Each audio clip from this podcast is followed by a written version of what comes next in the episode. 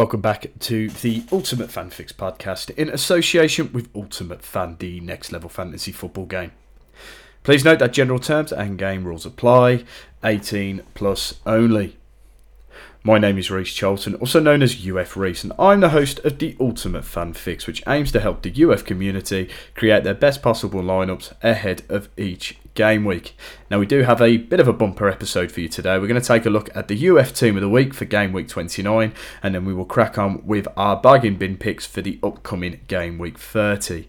Uh, but first, we will start with the UF team of the week. So, I think there are a few surprises in, in this list. It feels like there's only about three gold cards in there. Um, it's been very much dominated by the silver and gold card, uh, silver and base cards, pardon, once again. Uh, so, it could be an interesting team this week. So, we'll dive in with defenders, and both come from the same team here. They both scored in separate games for their team. We'll start off with the first one, and that was Nayef Aguerd of West Ham. Uh, he he found the net against Southampton and was one of the standouts there. Uh, he scored the winner in that game to claim a total of 14 points. Uh, the second defender scored in West Ham's second game in their 5 1 defeat to Newcastle, and that was Kurt Zouma. Uh, that's where he collected most of his points. He picked up a clean sheet bonus uh, in the first for a set of games, but most of his points came against Newcastle as he did score the Hammers' only goal on Wednesday night, and he went to claim 13 points overall onto the midfielders, and this card was mentioned in our non-goal gems last week, and that was Kaoru Mitoma. He delivered in emphatic fashion for his users. Uh, the Japanese winger chalked up a goal and an assist across two games, picking up 17 points in total. Uh, the second midfielder is a bit of a surprise. Uh, this really because Manchester City only played the one game in game week 29. But that was Jack Grealish. He put a, in a solid shift to make this week's team of the week. Uh, the England international produced two goal contributions and three shots on target against Southampton, landing 17 points overall. Onto the forward card and the king of game week 29, uh, Callum Wilson bounced back to form with an impressive showing across two games. Uh, the Newcastle forward scored against Manchester United on Sunday before netting a brace against West Ham, picking up 17, oh, not 17, sorry, 27 points in the process. I think 17 would be a little bit too low there. Onto the flex card, and it's the new Mr. Consistent of the 2022 23 season, and that is Ollie Watkins. He continues to get on the score sheet for Aston Villa. Uh, the former Brentford striker scored in both games for the West Midlands side, as well as registering four shots on target, which bumped his total up to 22 points. Onto the team card, and after putting up two big performances in game week 29, uh, Aston Villa's team card dominated the standings this week. Uh, Unai Emery's side claimed 26 points in total thanks to their two wins, four goals, clean sheet, and 10 saves. I know if you did the maths there, you'd think it'd be 27 points, uh, but obviously they conceded a goal against Leicester, so that would be deducted from their scores, which brings it down to 26 points. If you had put your captain mod on Ollie Watkins, that would have given him 44 points. And if you had your golden boot mod on Callum Wilson, that would have bumped him up to 48 points.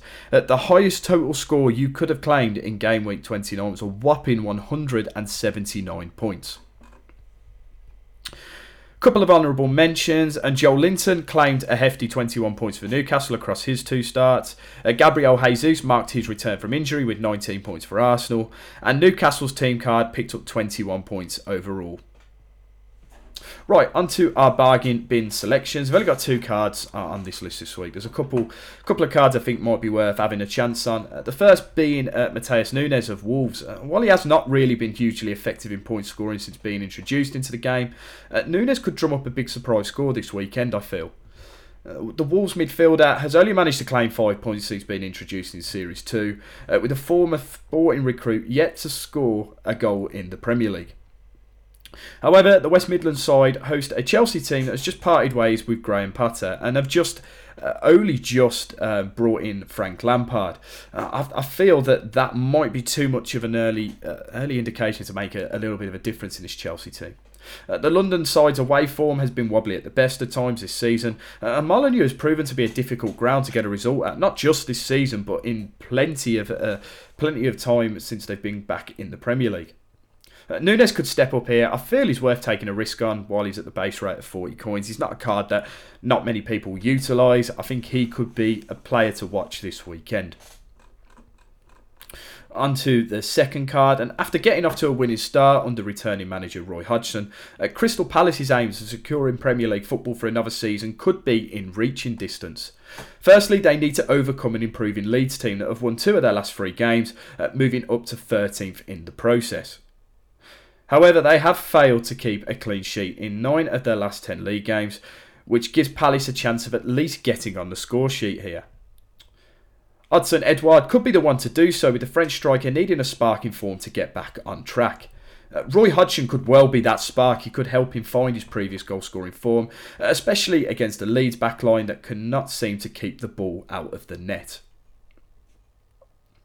Uh, that is it for today's episode of the Ultimate Fan Fix. We'll be back tomorrow with our best selections for game week 30, as well as my very own team selection for the upcoming game week. We'll speak to you then.